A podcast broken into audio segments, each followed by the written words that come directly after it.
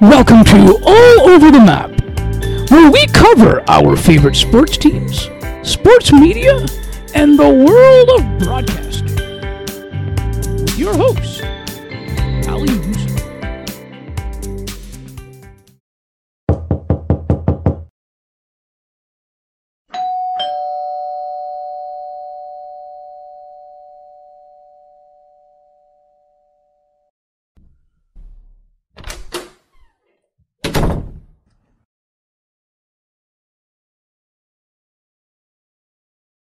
Good afternoon. Welcome in to the Tuesday show of All Over the Map. For it's afternoon on the time of this recording. It is Tuesday, June 27th, 2023. This is the second Tuesday show in a row that we've done. I am your host, Ali Moosa. Joining us today for the Tuesday show is Glen Wade. Glen is the president of Ontario Blind Sports Association. And uh, Glen, welcome to the show. I really appreciate you taking the time. Thank you so much for joining me. Thank you, Ali. I really appreciate uh, you having me, and uh, got to say congratulations on this platform you've established and uh, what you've got going here. It's it's a great platform for you sharing the message, for people being able to come on here and share their message, have the discussions, their uh, point of views, and then for those who uh, choose to just listen and gain from all of that going on. So uh, it's awesome what you're building here, and uh, see it continuing to build and uh, in a very positive direction. I hope I can uh, not slow you down too much here and keep things going in that positive direction. It's great to be part of the momentum of uh, second Tuesday in a row. Appreciate Absolutely. you having me on for that reason too. Oh yeah, absolutely. Oh, you'll you'll never slow me down. You'll never slow my momentum down. Very good. I think on, onward we go together. Absolutely. Now, start by telling tell us a little bit. Tell us a little bit about your upbringing, please. My upbringing. So I was born in Newfoundland, uh, proud Newfie as uh, the term goes. Lived there till I was seven. I uh, lost my sight at an early age, uh, retinoblastoma, which is cancer of the eye. So I started losing my vision one eye when I was two years old. And uh, that kind of uh, caused or uh, started a number of trips to Toronto for treatments and such uh, for about four or five years there. And once I lost the sight in the second eye, so I went totally blind at the age of six it was determined that it was probably going to be best for me and the family to move away from Newfoundland to Ontario, where we had a lot of friends and family uh, already located. So it was going to be relatively comfortable to make that transition. So uh, my family, to you know, to their credit, and uh, could never thank them enough, made the move again, mostly for me, where I attended uh, W. Ross Macdonald School for the Blind uh, right from grade one to grade 12. And that's where, I mean, those are truly the formidable years, I guess, especially early on. And uh, the amazing facility W. Ross is, that's where I got so much of my learning as a blind person early on. And more importantly, my introduction to blind sports, which I, for anybody that's ever heard me speak before or, uh, you know, had conversations with, think I'm constantly prattling on about the cross uh, contamination, if you will, of sports to the rest of life. That there's so much you learn in sport that you uh, you cultivate in sport that you can uh, bring over to the rest of your life, whether it be professional or uh, family, uh, friendships. That that really it just it's sport is the cultivation ground that uh, provides all that. So it was through that, as I said, the amazing facility of W. Ross that provided uh, the background or the framework for that. Now, I talk about the amazing facility that it still is, but even more important is the people, are the people at W. Ross, and they were back then and they still are today.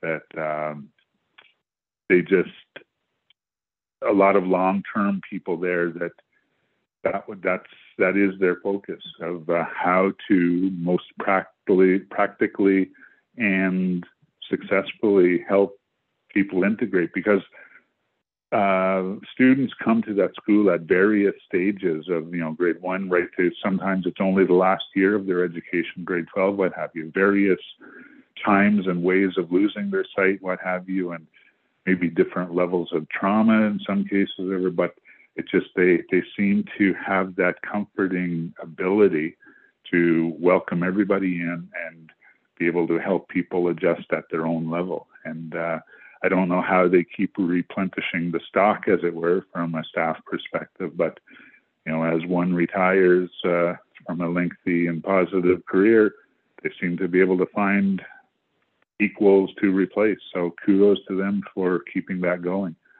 Uh, so it was through that that really got my the bulk of my sport exposure and I think my drive to achieve in life, and I, I think that's what's carried me a, a long ways you know, after that. And uh, I think we, we we can get on to you know that that's the the upbringing or the the introductory side of things. And I think uh, we'll leave as our discussion unfolds more, and we'll leave the further part of life uh, to unfold through that discussion. Actually, I'm going to just have you keep going there. Just uh, keep going if there's a thought.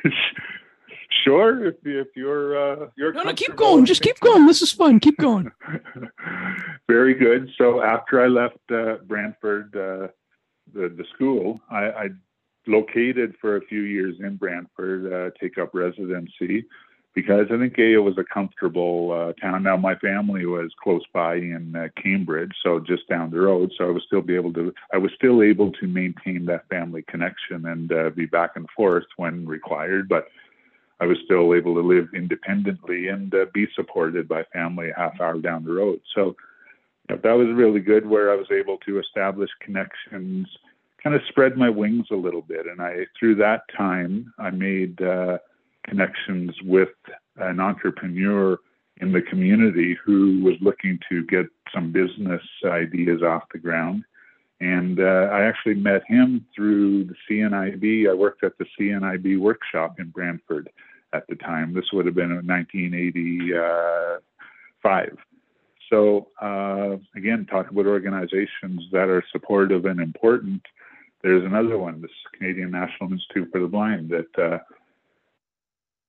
gave me uh, a leg up, if you will, or an opportunity to learn, help learn who I was, what I was good at, what I enjoyed, or what have you, and to make those connections of people.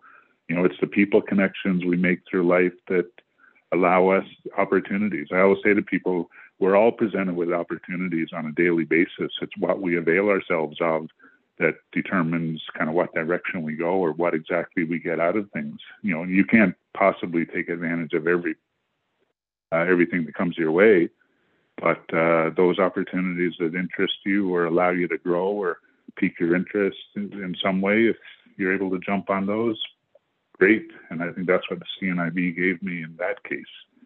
So through that, I was able to uh, do some work in uh, factory settings. I worked at a couple of different factories, assembly line work, machine operation, doing some press work in that. And uh, again, people, if you're willing to challenge yourself and let others know what you what you're up to, what you want to achieve, people are pretty usually pretty uh, ready, willing, and able to work with you and uh, you know help support those dreams or aspirations. So I was lucky that people around me were uh, helped me take those strides and uh, learn from those experiences. And then from that, it kind of tells you how things dovetail in life. Or you know, again, sport was a good breeding ground. We can come back to that, but through that, that dovetailed into an opportunity of uh, taking some of the product we were producing on that assembly line work, turning around to sell it at a retail level. So,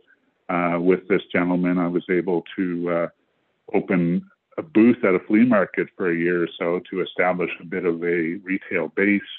Then we were able to move to a retail setting for uh, which we a storefront we had open for three years, and uh, that that was a great opportunity of learning again. All the people I met through that was amazing. But I was going to school. I went back to school at that point, in Conestoga, for uh, management studies here in Kitchener, and that gave me that storefront, that retail operation gave me the ability to put into practice what I was learning in school and see some of the practical applications. So again, another opportunity I was able to avail myself of, and you know, people around me to continue to support that. By the way, Lynn Hartrick is the gentleman's name. I like to uh, kind of give people credit where credit is due in that. So, um, you know, you never know. Lynn might be uh, listening to this podcast at some point, and uh, big thank you uh, to Lynn and family for uh, what that their, their piece in that development as well huge as it was. And uh, from there, I, I, realized that, okay, I, I've learned not as much as I could per se, but after three years, business was going to require a fairly significant cash infusion that I really didn't have as a starving student and uh, uh, still on assistance at the time. The business wasn't making enough to be totally supporting myself and my wife at the time. So uh, we decided to let it go and then start branching out in some other directions, which then that turned to some call center work as far as uh, marketing, uh, telemarketing, and uh, that kind of thing. And that that can be a lonely job or a challenging job for anybody that's done it. I don't have to uh, convince them too much, but uh, you know, you you start to it gives you time to hone some skills, especially as a blind person using a computer, listening to the computer while communicating uh, with the person on the other end. So through that experience, I was able to get a job at Rogers Communications a few years later. And again, that likely wouldn't have happened without that cultivation or development opportunity of the telemarketing. So uh, you know, everything seems to dovetail. We often say things happen for a reason, and uh, sometimes those reasons aren't apparently clear or seem kind of not not in the direction we want at the time. But uh, ultimately, quite often, it does end up getting you where if you're persistent and if you really know what you want, then uh, you keep at it, and you'll get there more often than not. And you know that's where Rogers, 22 year career at Rogers, again provided so many more opportunities. Um, that's where that's about the time where I stopped competing really competitively in sport. I've always maintained uh, an aspect of recreational, if you will, and competition at my kind of semi-retired level, I guess, but not on the high level of say Paralympics or national level. So at that point, I was able to get in, uh, focus more on other aspects of life, growing uh, more relationships and that kind of thing. So, you know, Rogers provided me that opportunity to learn more about myself. Uh, from a stability perspective, it was a job that allowed me to then build uh, you know, buy a home eventually and be able to start traveling and these aspects of life that we all strive for. And, uh, you know, can thank you to Rogers for giving me that opportunity. It comes back to that word again of opportunity of uh, that I, I was able to latch on to and make the most of for me. And uh, retired uh, August of 2020, just after the pandemic started. And uh, I looked at retirement. You know, I wasn't going to retire to settle down and put my feet up. It was going to be another onward to the next aspect of life, the next adventure, the next what can I do to uh, both challenge myself and help others. That's kind of uh, what I try to focus on on a daily basis is how can I continue to keep myself challenged and fulfilled provide growth, but then also help make a positive difference in other people's lives. That uh, that that that's a fuel that I think can really help keep us going if we uh, challenge ourselves with that on a regular basis. So that's kind of what got me where I am today from a taking advantage of opportunities with a lot of little little gaps and uh, highlights along the way. But that's the the framework of how we got here. And now at the last of it, there from a sport, I, will give you the quick overview of. Uh, I, I competed in sports where I learned a lot from about the age of uh, started at wrestling, I guess, at Brantford W. Ross Macdonald School, and then I started learning goalball in the early uh, years. Focused primarily on goalball after that from a real competitive. I mean, I did wrestle at high school level and ran cross country, but uh, and we played. You know, uh, at the school we had leagues in hockey and football and baseball so again, a very wide mix of sport, which was great. But goalball is where I really focused on what I felt I had the best chance of being competitive and uh, challenging myself. So that's where after W, well, I started competing at national level while I was still in my teens and at the school. But afterwards, I was still able to avail myself to the Ontario team was essentially run out of the school and uh, coaches were staff from the school. So again, those amazing staff members that continue to give of their time and efforts outside of what their job was. So that allowed me to uh, get to the heights of actually two Paralympic opportunities, 1984 and 1992. Managed to represent. I was blessed enough to represent Canada, and uh, again learned so much about myself and what sport can deliver and how you can get to those. I mean that that's not just a straight line rocket to the top, as it were. You know, there are bumps along the way, and there are things you need to learn and uh, challenges you need to face and defeat in some ways. And uh, you know, sport allowed me to do that. You're playing with team members. You've got to learn how to interact with everybody to make the whole endeavor successful you've got to figure out what your strengths and skills bring to the table. Through sport, that gives you the opportunity to do that. And with practicing, if you're practicing a couple of times a week and then competing maybe once a month type thing, you get to test. It's a great testing ground because you get to put it into practice. You can have an idea, you think you'd like to do it this way, but until sometimes things are tested, you never know if it will be successful. So, sports in that kind of an environment gives you the opportunity to practice it, hone the skills a little better, and then put it to the test. And if it doesn't work, well, there's always do overs. That's the other thing about sports. I like to say there are do overs. So you get to go back to the drawing board and change it and then roll out something new, a new approach, what have you, and see if that works. So, you know, it's gives again opportunities, opportunity, opportunity, opportunity.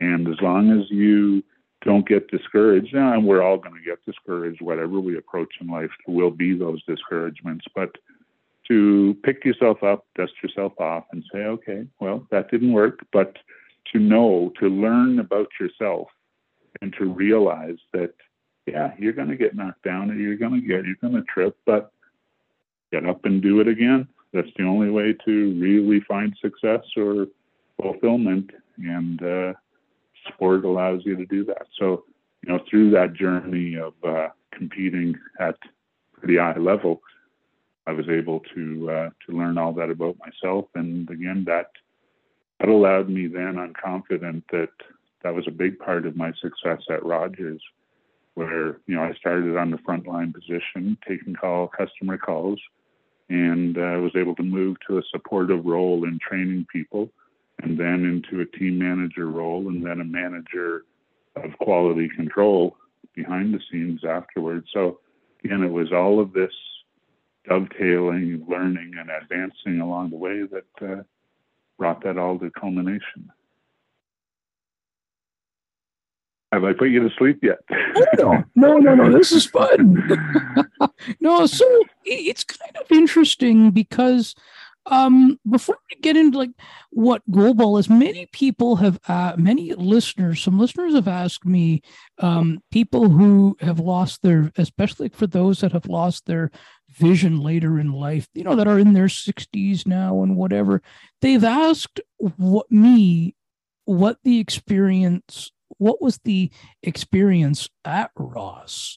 Now, because your experience was a little bit different from from from mine, I want to start. I'm going to ask. I want to uh, ask you, what were some of the things that you learned from there uh, while your time there?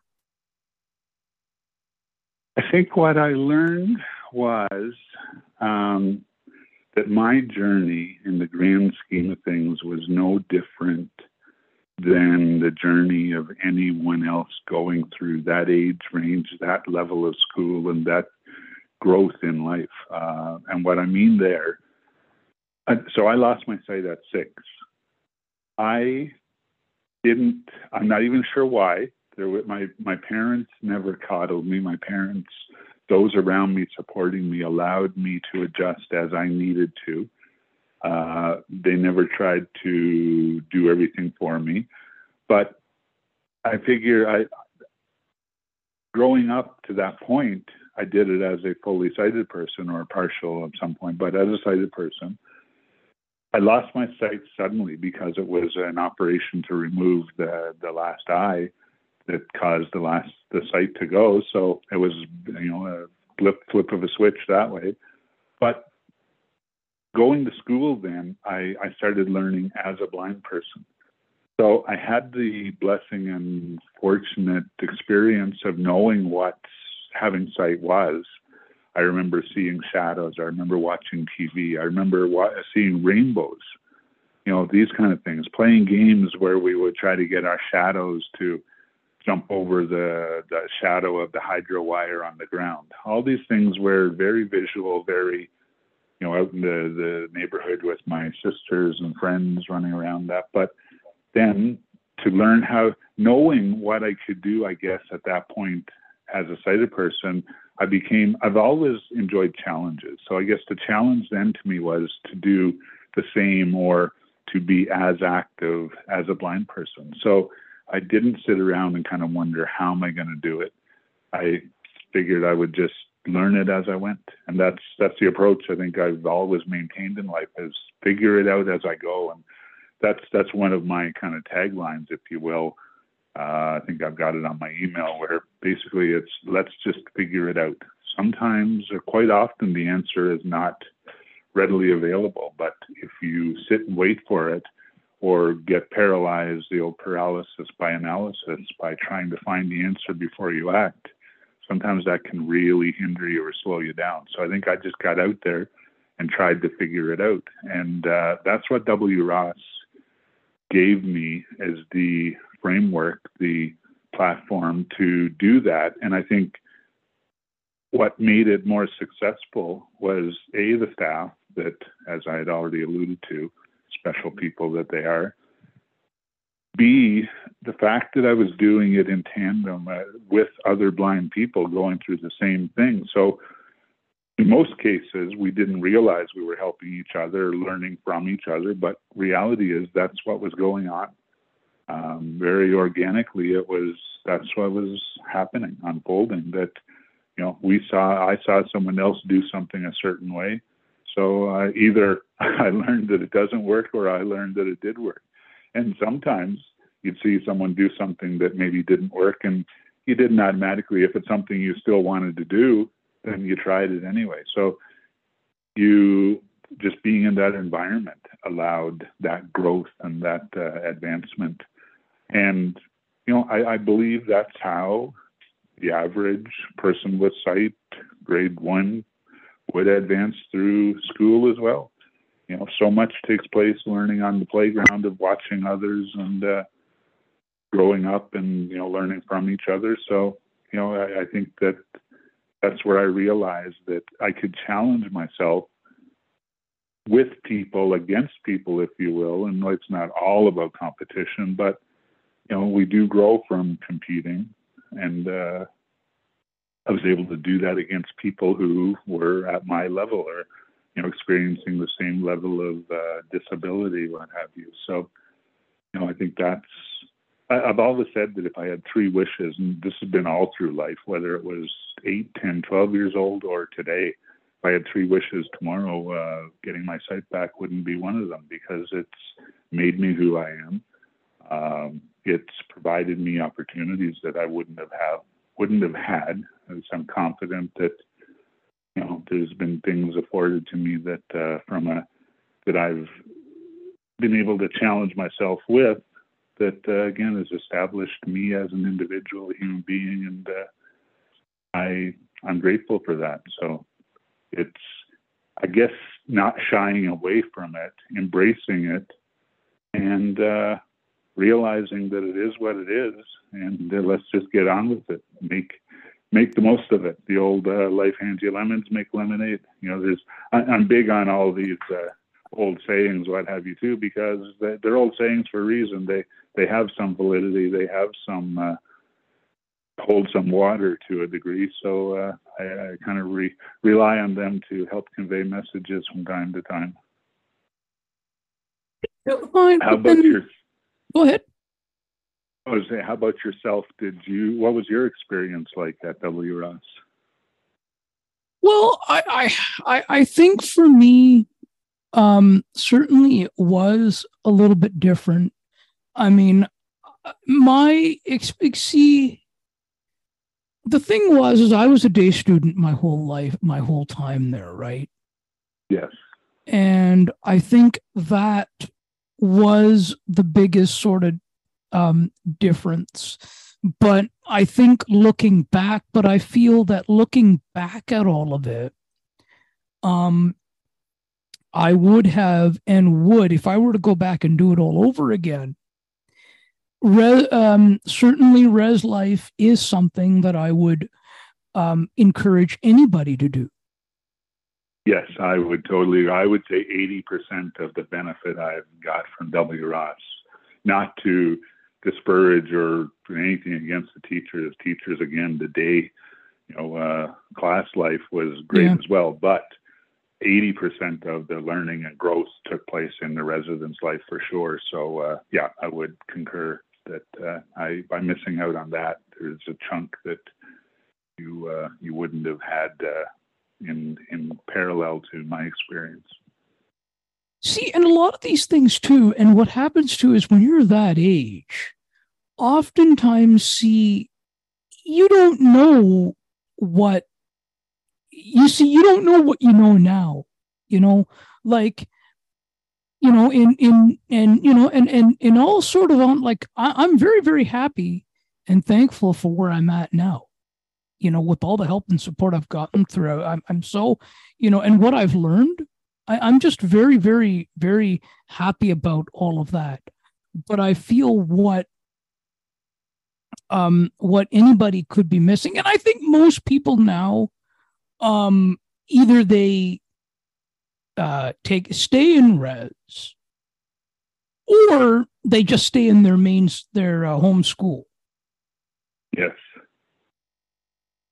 Yes, because the the com, the commute, uh, daily commute that if you don't live right in Brantford, that uh, most students from say this area now that they would face, you know, uh, is significant. Like takes a lot of time. We have so much screen time just to keep up with things. We probably have more than the average person for screen time uh, because technology we rely on it so much. So the fact that you're also taking that time at either end of your day to commute that too uh, definitely eats into your ability to uh, participate in things like sports and that too. That again, the, the organized sports at the school, you don't have that same opportunity. You can get out in your neighborhood and play with your siblings or your friends in the neighborhood, whatever. But you're never going to be able to no, you're not going to be able to compete and challenge yourself. They'll they can let you shoot the puck or kick the ball or what have you, but you that they're just out of the goodness of their heart and their the fact you're their friend or their brother or what have you that yeah they're including you, but you're never going to be able to actually know your growth even of how you're pro- progressing alongside people again of your abilities or disabilities, what have you. And so it's I think it's hugely important that way. Yeah, and that's the thing. Like there were some, um, you know, and of course, um, there were, um, you know, of course, some there were some students I think that were that um, um, that lived in like I, at the time I knew a couple um, that you know lived in Brantford, but would often were day students, but would come back to take in some evening stuff.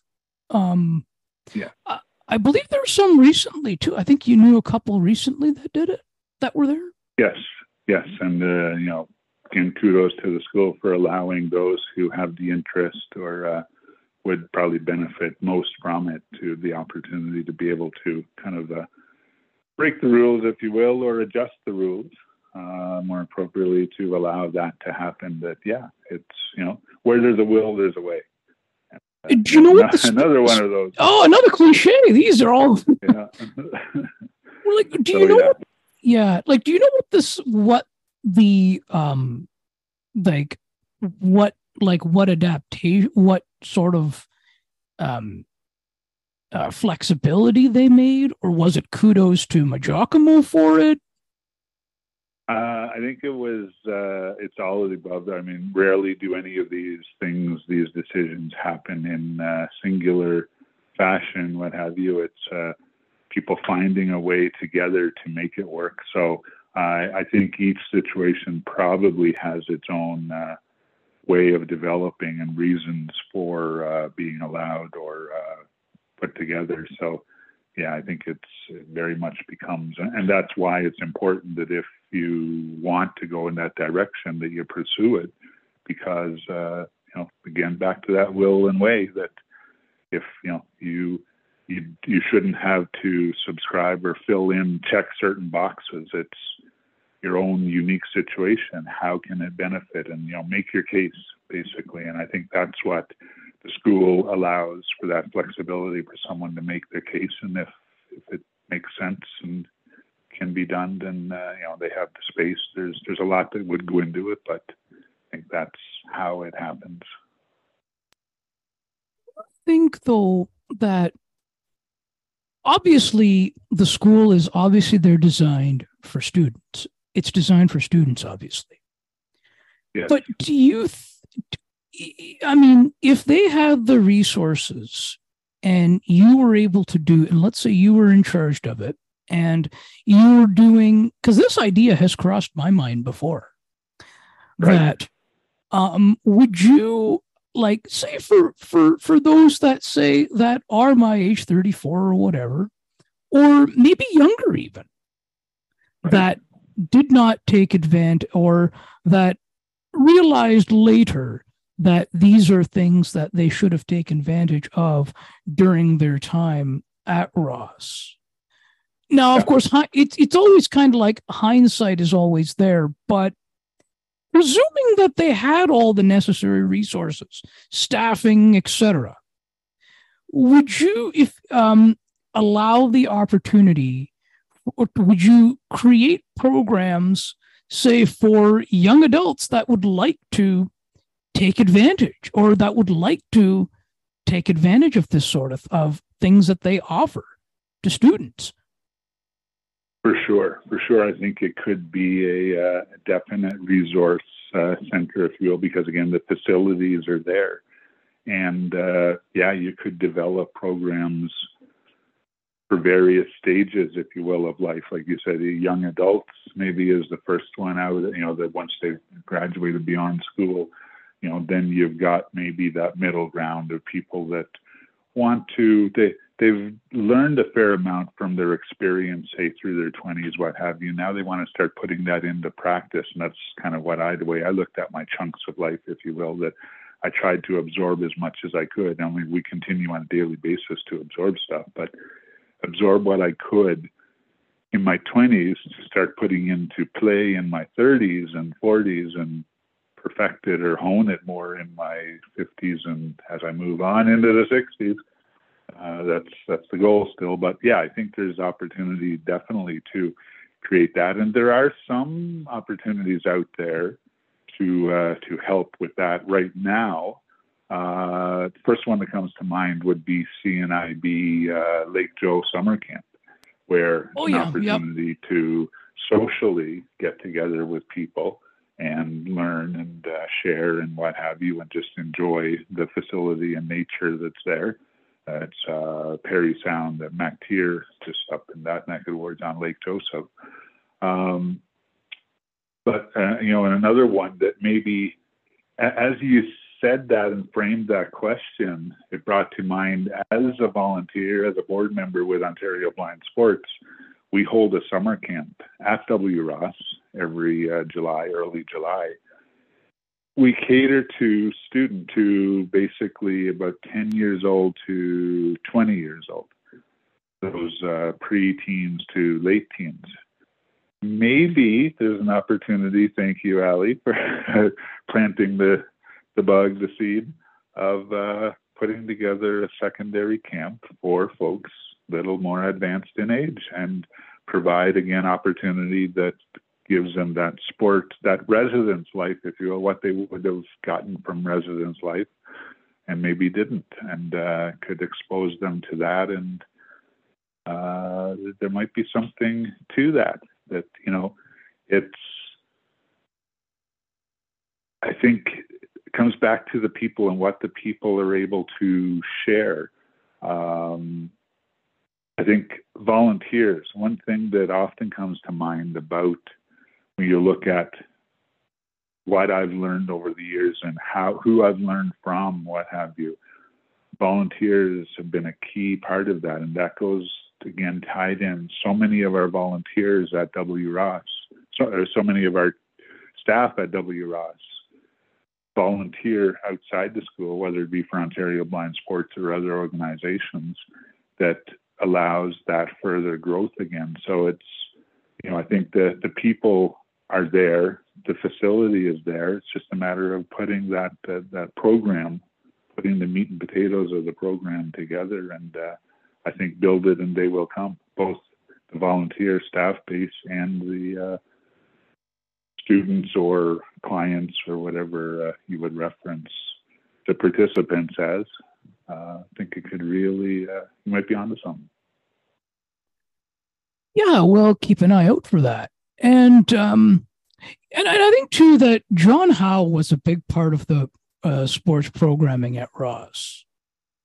Huge, not just uh, W. Ross. I mean, he's definitely the the backbone of uh, everything while I was there. You know, right from uh, 72 to 84 and beyond. But you know, those are my years. But Ontario Blind Sports, he's really one of the four founding fathers, and without what he cultivated at W. Ross as far as experience for uh, allowing students to experience sports, learn sports, and excel in sports, there wouldn't be an Ontario Blind Sports Association. And then, again, as I spoke to at the volunteer hours outside of the school, he was a perfect example of one of those that just gave and gave and gave. Um, and still gives today in a legacy kind of way that Is he still around He- today? he is. He is and thriving. He's doing well and you know still helps drive us at obsa from a we know what obsa represents what he represents. So it's a standard i guess that he is set. And we want to make sure we can maintain as close to that standard as possible and you know keep honest to his vision and uh you know, himself and probably Shirley Shelby were two of the primary founders. But, you know, Shirley unfortunately has passed a couple of years back there. But Mr. Howe, John Howe, is uh, still very much uh, with us and very much a part of uh, the vision and what OBS is, OBSA is today. Um, so it's, I, I- don't think you could ever measure what he has given over the years, both just in his time and effort, uh, even financially. I mean, he always made sure that student uh, athletes had he, he he removed as many barriers as possible. So if it was a piece of equipment that a, a student needed to take the next step in uh, competing to you know uh, take the next uh, jump to the next level and have you.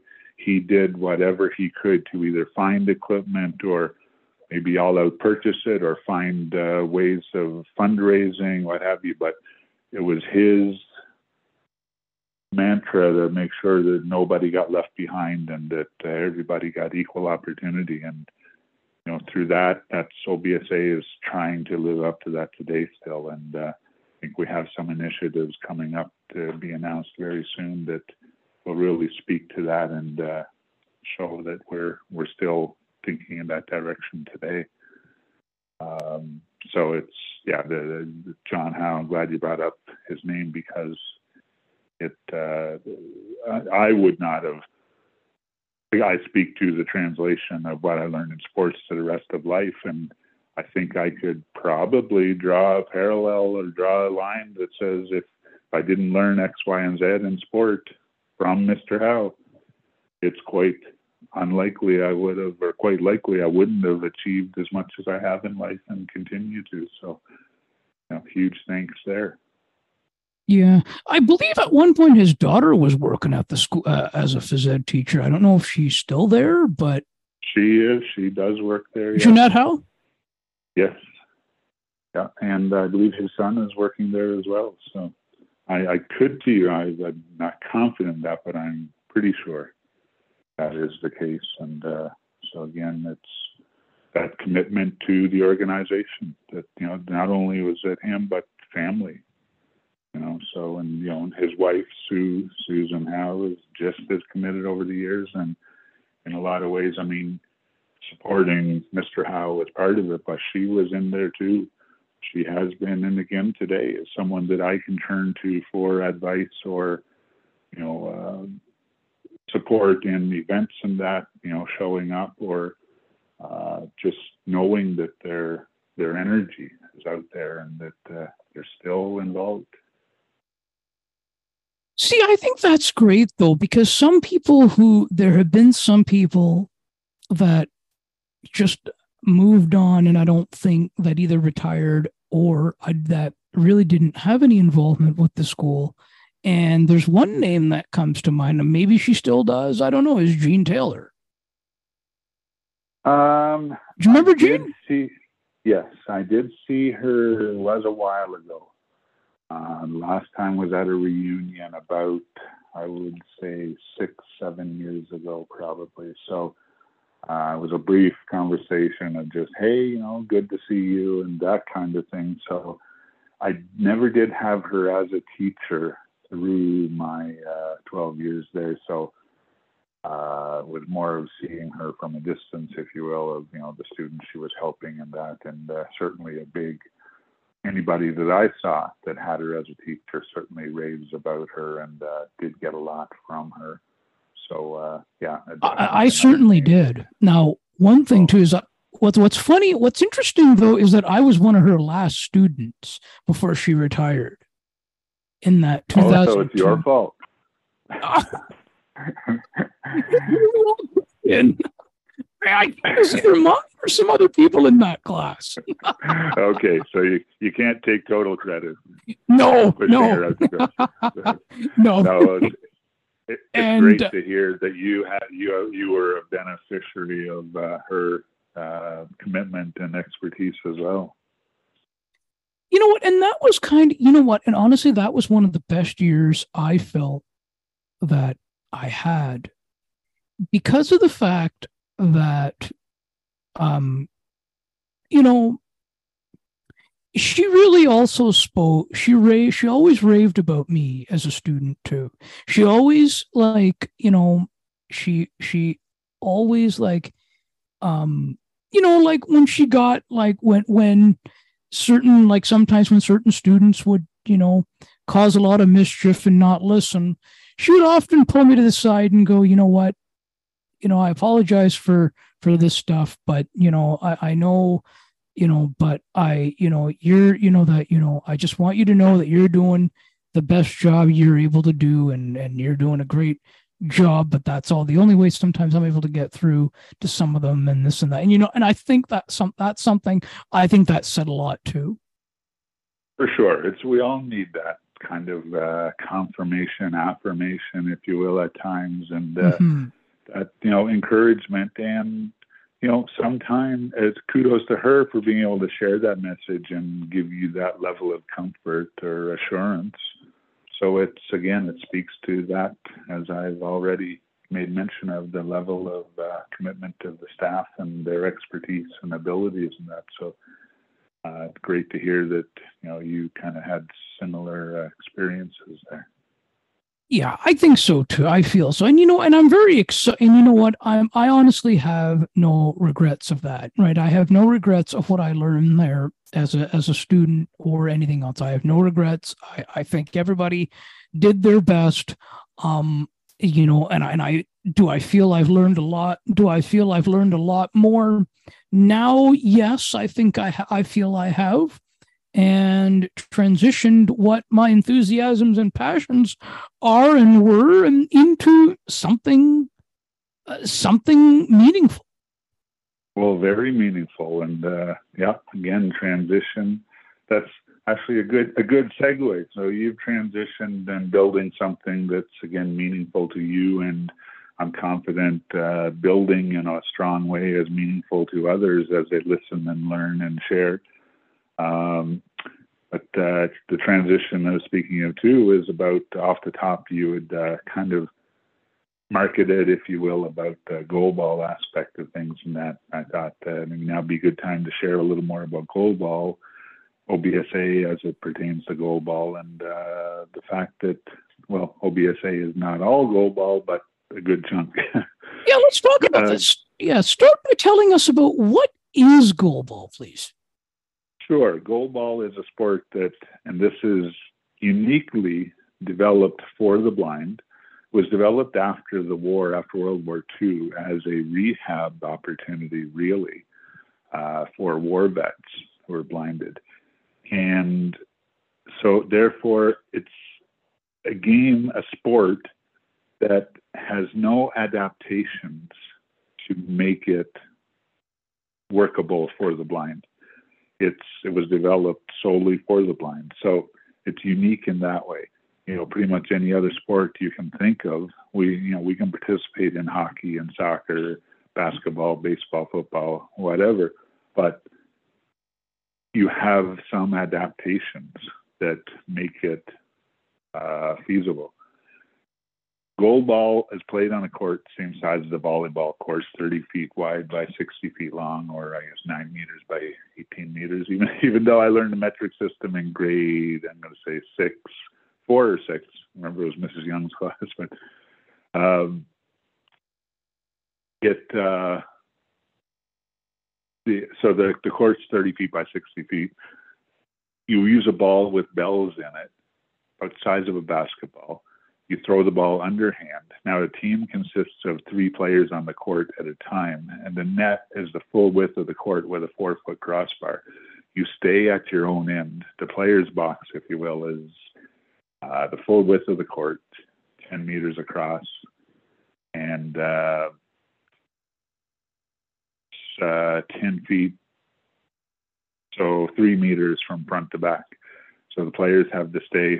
it's funny. I played the sport for almost 50 years now, and because it becomes just so automatic, you get out there and you just do your thing. Yeah, it's, rare you think about the parameters of it or what it really is. So, uh, yeah, 10 feet. Uh, 10 feet from front to back, goal line to the front line, where the players typically would stay contained within as you move around. So you, from a defensive posture, you have to keep the ball from crossing the goal line into your net you're usually after the other team has thrown it down the court underhand you block it by getting in front of it either dropping on your side or your knee or some get your body in front of it. And then you've got 10 seconds to shoot the ball back to get to your feet and uh, throw it back down the court where the other team then becomes defensive and stop it and uh, hopefully and return it like a, a tennis match volleyball uh, volley back and forth so you, everybody's wearing a blindfold because blindness comes in various stages, various levels. So create that level playing field.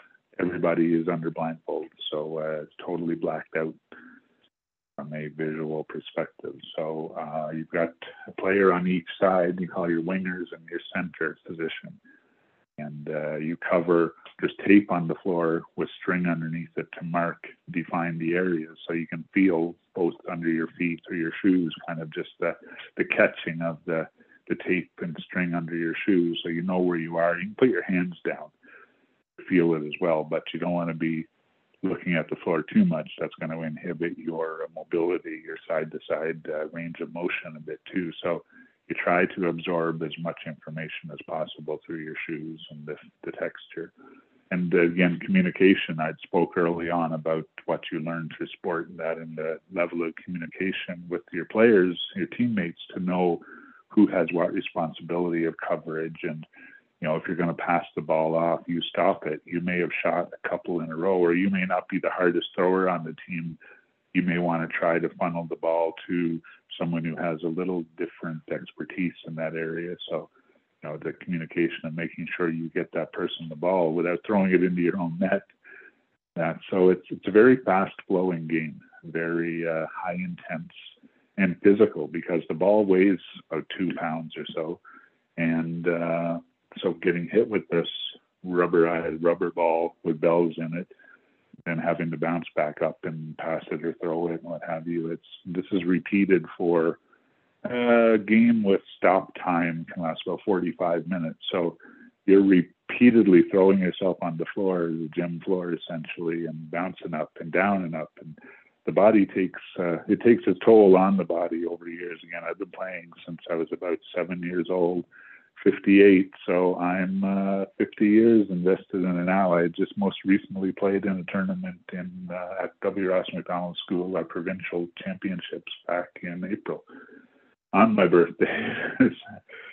so you know, it's a game that can be played at uh, any age, pretty much. Uh, when I first started at uh, 17, at competing at the uh, 16 at the national level there was a gentleman from Prince Edward Island who was playing at 65, Phil Bowers. So, uh, you know, again, it's it can be played as uh, competitively as you want and at any age. So it's great from that perspective. Uh, thing about goalball is again, it's the sport that you can challenge yourself and it is for the blind Ontario Blind Sports Association does from time to time get kind of painted by with a brush of that's all we focus on, or maybe it's a little too much in goalball. Um, I, as a goalball player, I would maybe beg to differ, but I, I do get it.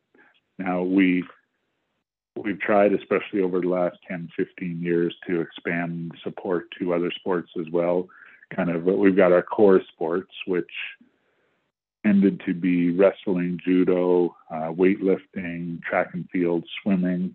A lot of those sports are now under the umbrella of the able bodied sports organizations, uh,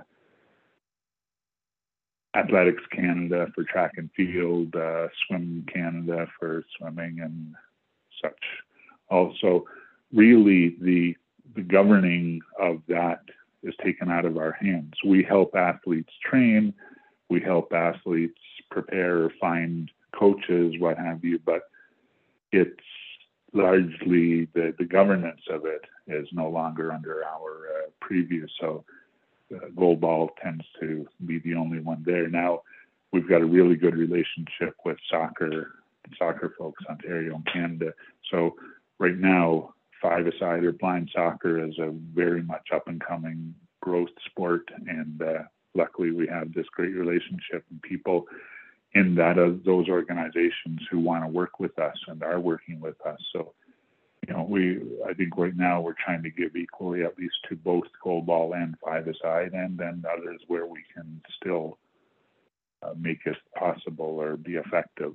So it's uh, you know, we're not, it's not out of the question. If anybody has a sport that they want to participate in, uh, they contact us, we'll find a way to help them integrate, help them experience it, help them learn it, and get as competitive as they want with it. Again, that comes back to volunteers. Again, our network of volunteers, how important it is to have those, and we are so fortunate. Um, I, as president of the board, I've been president for since 2012, so uh, my 10th year, yes, it is. Um, I get to speak with a lot of volunteers, you know, members alike, athletes, uh, but volunteers, big part of it too. And the interesting thing, speaking with volunteers, whenever, you know, I think you can speak to this as well, I'm sure, but when we volunteer, we want to give. We want to be able to share our what we're good at, our expertise, if you will, and be able to help others. But it's good to get something back. And in so many cases, what I get back from volunteers is such a positive uh, report or positive message that they, they've learned what what blind sport represents or what it is, what it provides, if you will. And I think one of the key messages that they learn, one of the key things, um, and I experienced this early on in blind sports where you'd be competing and you'd kind of hear the murmurs of, oh, isn't that special or isn't that great that he can do that or blah, blah, blah. Well, you learn that those people are only saying that because they don't know. They they don't they haven't experienced life as a blind person, whatever. So you really can't fault them for having that mindset, if you will. But coming out and volunteering and seeing the level of competition, the way people interact and uh, achieve things, they realize that no, they're they're not special. This blind person is not special in any way. They're they're it's an athlete, athlete first. They're competing at a high level, and uh, it's just as equal as any other competition. Olympics, Paralympics.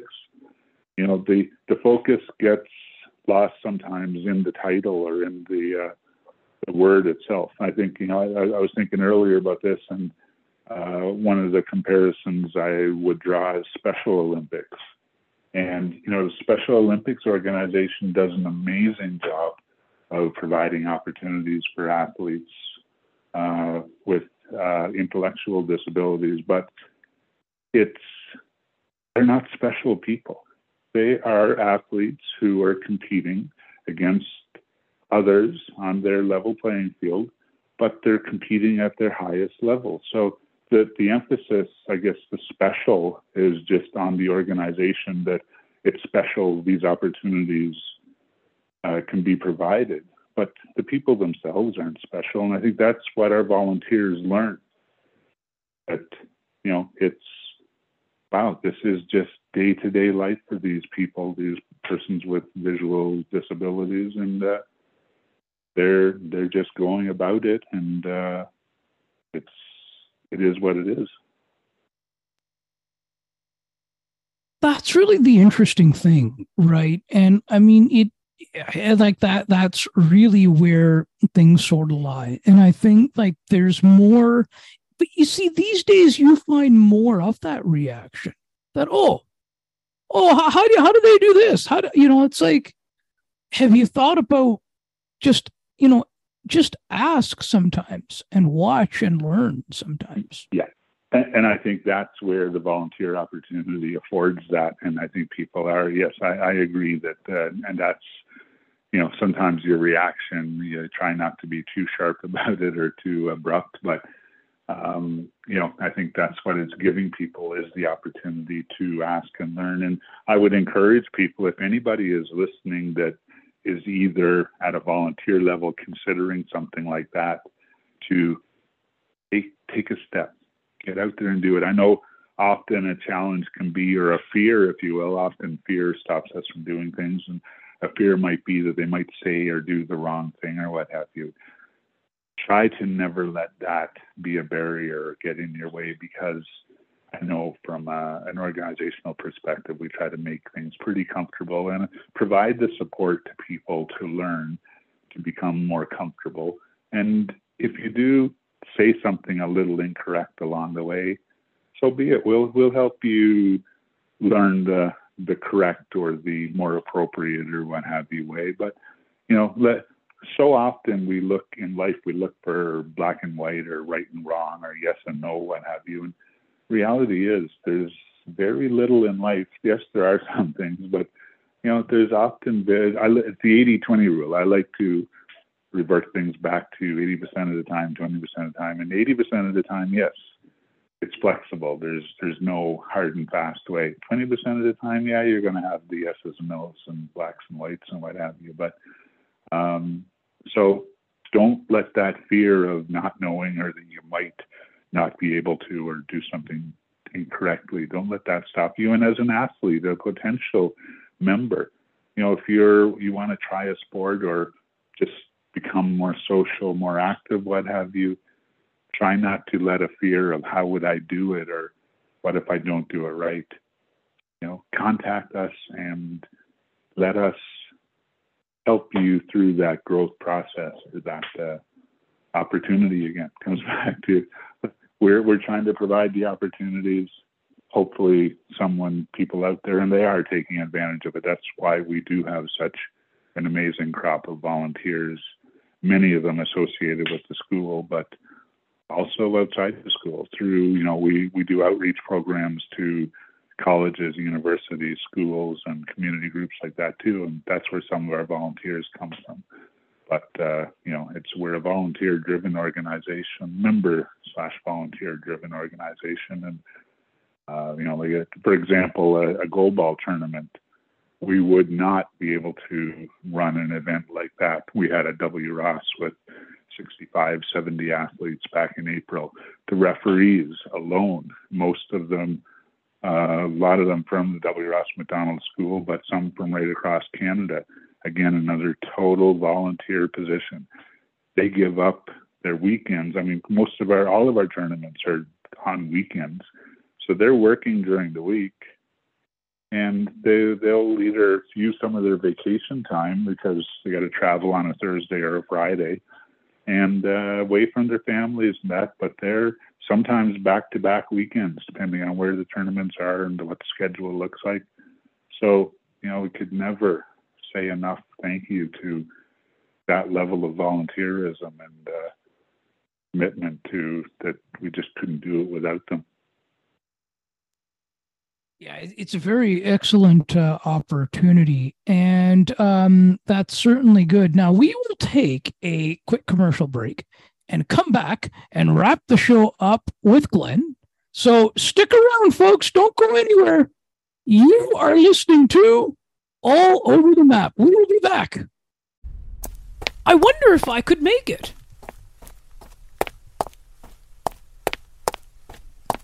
It's almost getting to 8 o'clock p.m., and I am still a few more steps away from home to get to my computer to listen to CNT Radio's Cosmopolitan Culture Club the best of the best music from around the world. Can't wait!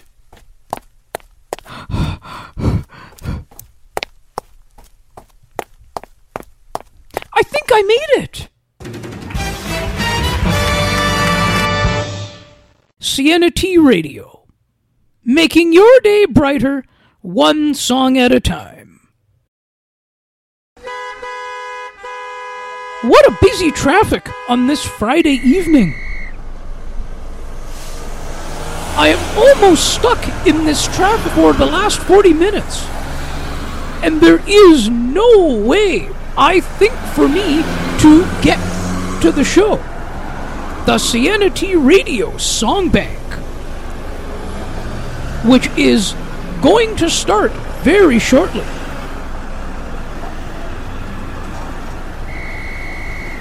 It's one of my favorite shows. And my, my, what a way to wind down for the weekend. Perfect two hours of fun filled music. And she has so many great features. Sound of Music, Undercover, Foreign Exchange. Name that tune. And the big wheel that she spins. For who's that? Or where are we? We cannot forget about the international stage. I have never come across such a great show in my life.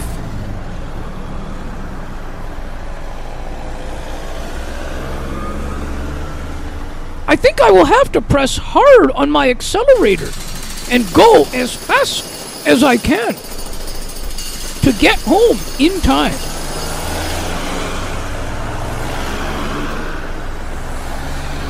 Wow! Wow! Look! I made it! I am almost there! Sienna T. Ray, making your day brighter one song at a time.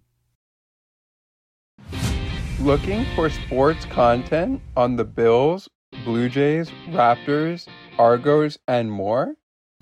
Check out Sports for Beginners with me, Scott McGregor where we will break down all of the action. To learn more, please follow the Sports for Beginners Facebook page.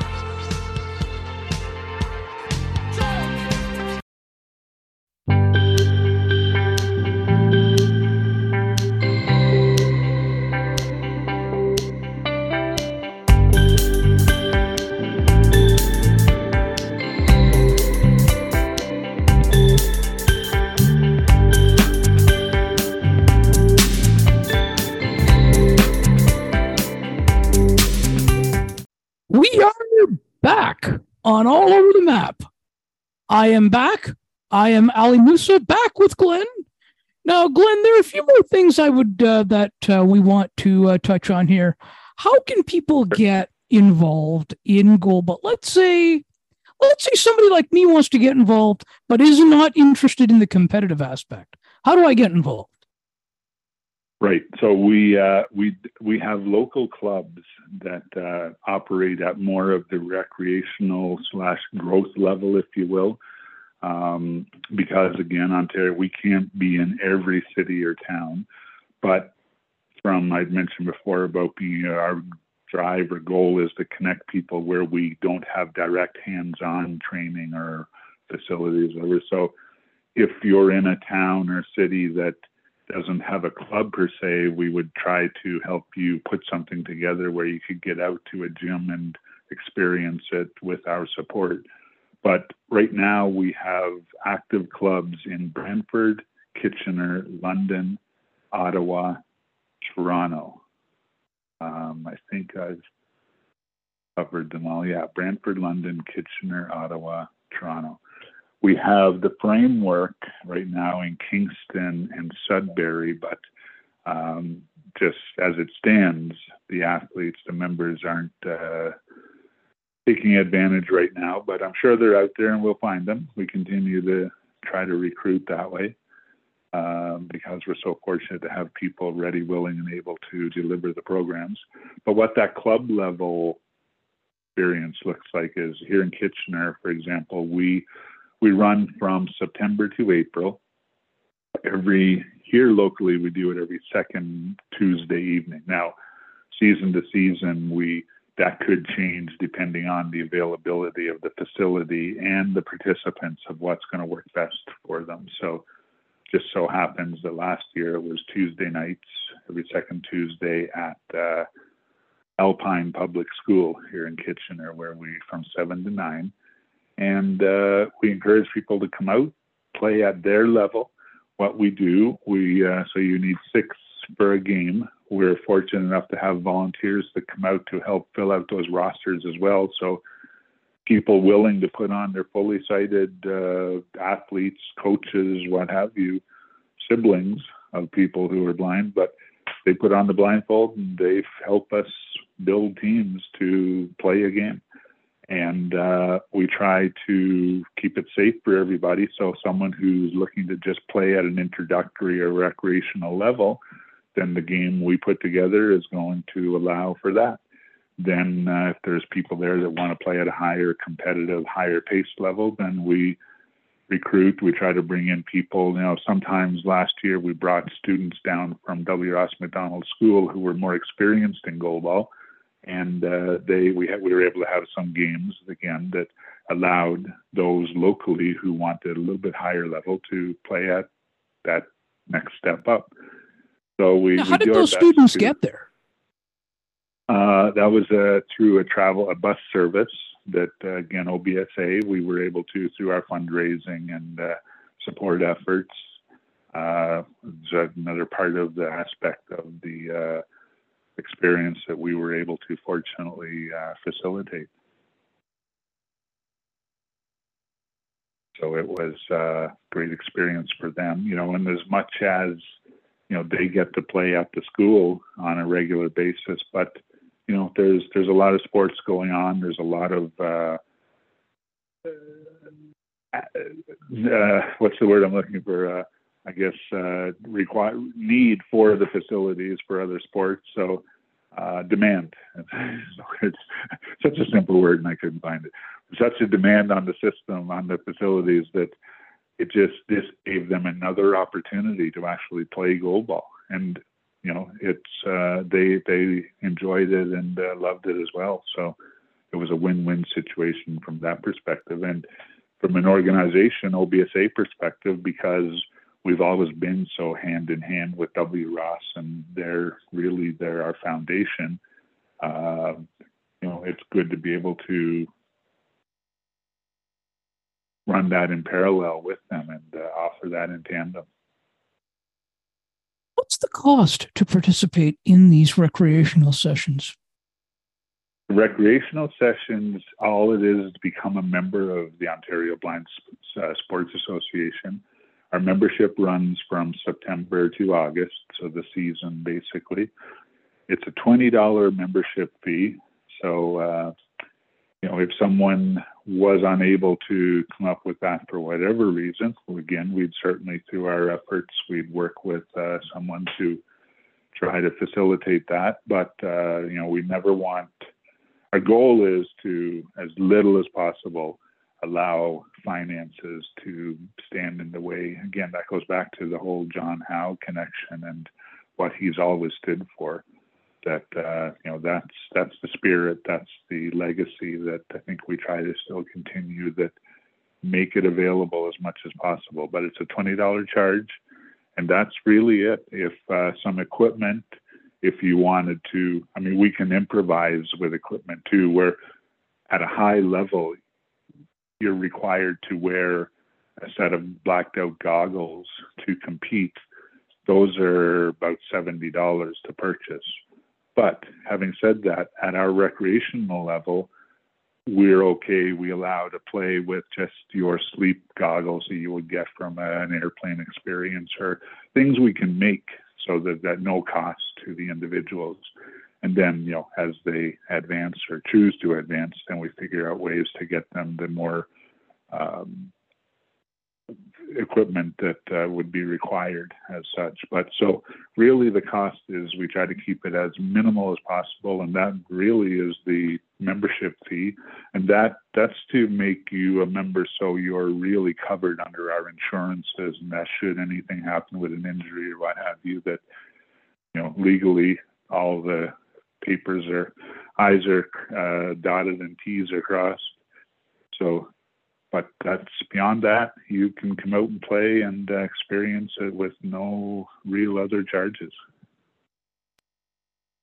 So, goalball in its in, in itself is a very intense. Uh, you mentioned there before the break there that um, it's very uh, intense. Um, can any because of the fact that it is so fast moving can injuries happen? Like, can you hit? Can like simple, like not simple, but can you hit the thing? Can can the ball hit your finger? And then what happens there when you have a membership that protects you? What happens with that? What is that OBSA membership cover? Uh, so yes, it's you know injuries as any sport. Yes, uh, the, the potential is there.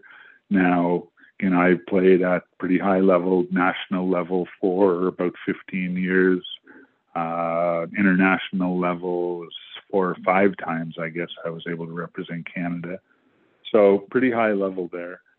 And I was fortunate slash blessed enough not to sustain any real injuries. I did, I tore a knee ligament, MCL, in my earlier days, 1987 where it put me out for about six weeks, two months, and probably cost me a chance to go to the 88 Olympics. But all good. It's things happen for a reason. I was able to come back stronger in 92. But uh, just, an example that, so playing at that high level, I was fortunate. And through equipment, through training, through uh, knowing your body yourself, you know, that you, you try to mitigate as much of that injury possibility as as you can. Um, equipment, you know, if you're wearing the proper knee pads, elbow pads, athletic cup, uh, you know, again, you can prevent a lot of those kind of uh, injuries where you're hitting the floor or the ball hitting you. And learning how, if you learn as a at a gradual pace, so a slower level of the game, you can learn where the ball, where you need the ball to hit you to prevent those injuries and to keep the ball under control. By following the markings on the floor, you learn to keep yourself out of harm's way as far as hitting other people or hitting the net, what have you.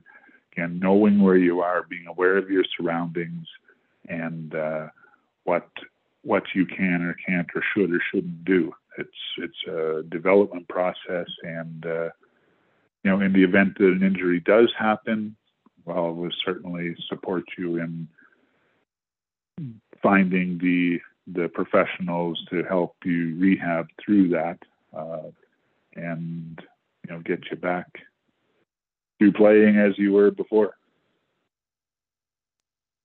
Okay, so what about if somebody's not good with um, a totally blind person is not um, is not good with that sort of thing of you know paying close attention to their surroundings and that are not able to sort of get a grasp of that. Now we're ta- i'm talking we're we're talking here i'm talking from the recreation level. What right.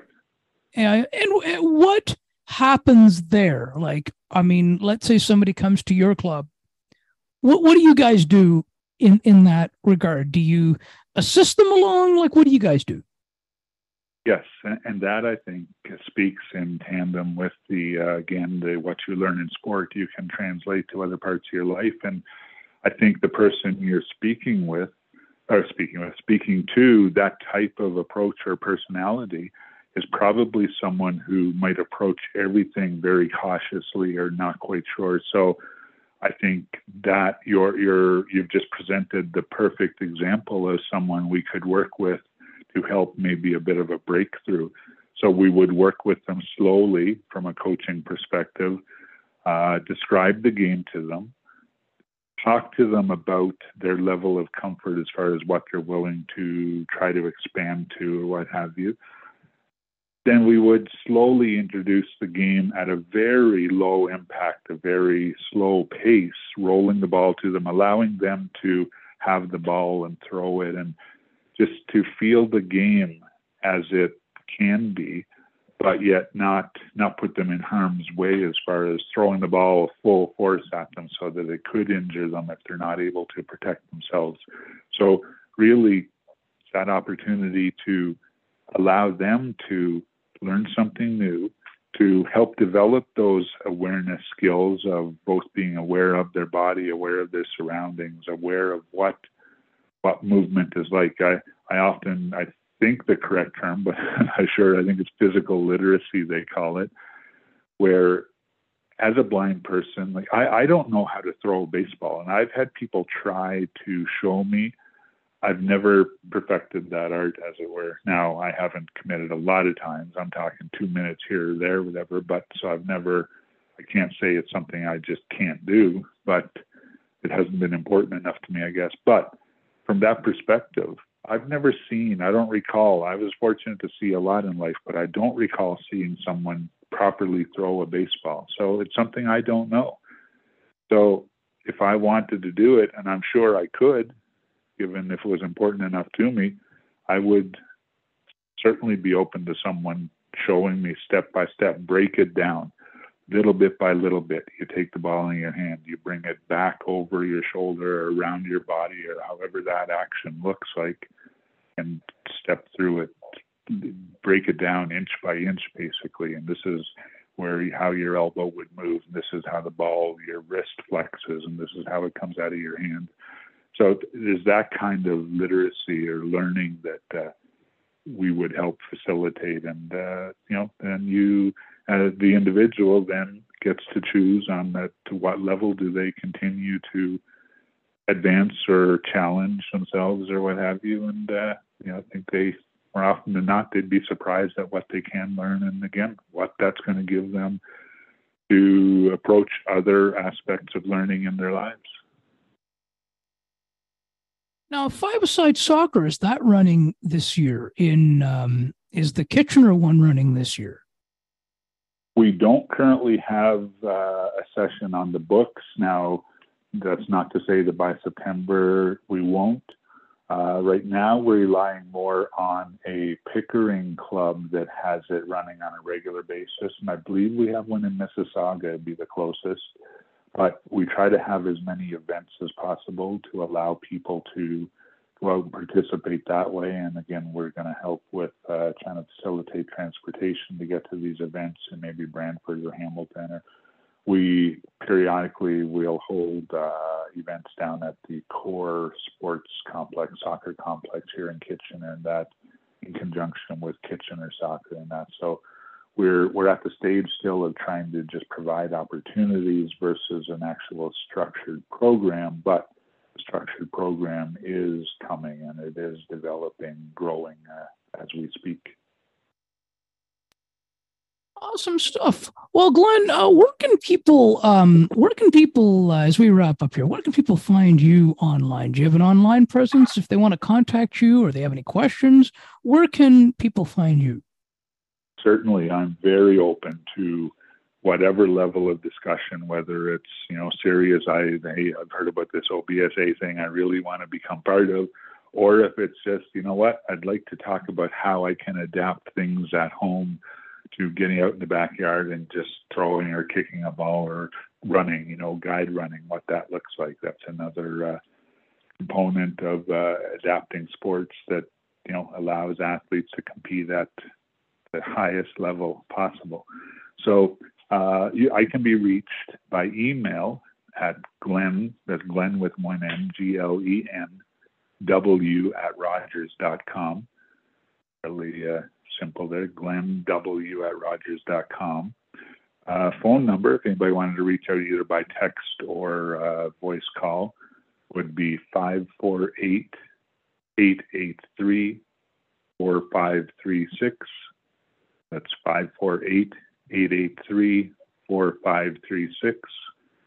Um, from an OBSA organizational perspective, uh, you can find us online at blindsports.on.ca. And we're currently in the process of revamping our website just uh, as we speak. It'll be over the next couple of months, kind of undergoing maintenance there to make sure that we have as up to date information on there as possible and to make sure all of our links are as uh, functional with screen readers as possible. So that's a huge undertaking that we're uh, happily being able to go through right now. Uh, so it's blindsports.on.ca, or uh, two of our staff members can be reached. Uh, Randa Gohari is our, our executive director and uh, Randa, her name is spelled R A N D A. So it'd be Randa at blindsports.com. And Richard Amillard is our program manager.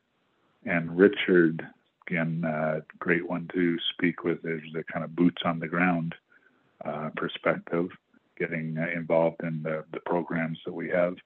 So it would be richard at blindsports.com. Awesome stuff. And uh, do you have a social media presence? Are you on Facebook or Twitter or? I am on Facebook. Uh, so Glen Wade, Wade is W A D E. Uh, Twitter, I I guess the short answer, the real answer is not. I don't. I did sign up with a Twitter account years ago, primarily because of work. A lot of Yeah. the work I was doing at Rogers at the time required or made it beneficial. But I find from a time perspective, uh, th- these multiple layers of contact or what have you don't have time to haven't found time to keep up with it. You know, we I, the old uh, I can't or I don't or whatever. It's it's as much as we want to. You know, so if I I guess if it was an important enough uh, endeavor for me, I'd find a way. But uh, right now, I just find that it's uh, something I've let lapse to a large degree, and so I'm not really going to be found on Twitter. Maybe one day. Oh, awesome stuff. Awesome stuff. Well, if you start a podcast, then uh, you'll have to be everywhere. Yes. I'll have to spread my wings much further. Yes. And you can find me at http colon slash slash alitechgroup.wordpress.com. Uh, send me an email right from there. Uh, there's an e- there's a contact page there, or you can just uh, type in ATOM podcast 819 at gmail.com. Follow me on Twitter at ATOM podcast 819. Follow me the all over the map uh, Facebook page uh, by searching all over the map podcast. And And Glen, I- I'd really I like to take this opportunity to thank you so much for Well, joining thank us you. today. I was just going to say that I would uh, strongly encourage anybody, especially if they're uh, tuning in for the first time or very early, that uh, they I would encourage them to follow you there and do your various streams. But uh, podcast, you you are providing such a great uh, platform that you know, and such a wide variety of guests and ex- uh, the, them sharing their experiences and views and what have you. That yeah, just people can get a lot out of this. So kudos to you. Thank you so much for having me and allowing me to share the platform with you this afternoon. And uh, I look forward to watching your continued growth in this uh, space. And, uh, you know, hopefully we can do this again sometime. Oh, you'll be back again. You'll be back again. And um, Awesome. Yes, and and uh, uh, all over the map will return on Thursday, June 29th, featuring Aaron Trafford from Story Studio Network. Um, we had Dave on earlier. Uh, uh, Dave is actually her father, and we will be talking about the state of broadcasting versus podcasting. Oh, we, we will go all over the map with Aaron Trafford. Now, Glen, we say the tagline together here that it is not goodbye. It is until next time. Next Have a great Yes. week, everybody. Take care, folks. Thank you so much for listening to All Over the Map. If you have any questions or feedback, you can email me at atompodcast819 at gmail.com. That is A as in alpha, T as in the, O as in over, M as in map, podcast 819 at gmail.com. You can also feel free to visit our website to learn more about upcoming episodes at https colon slash slash alitechgroup.wordpress.com slash podcast dash all dash over dash the dash map. Once again, that is https colon slash slash ali techgroup.wordpress.com slash podcast dash all dash over dash the dash map. And it is not goodbye, it is until next time.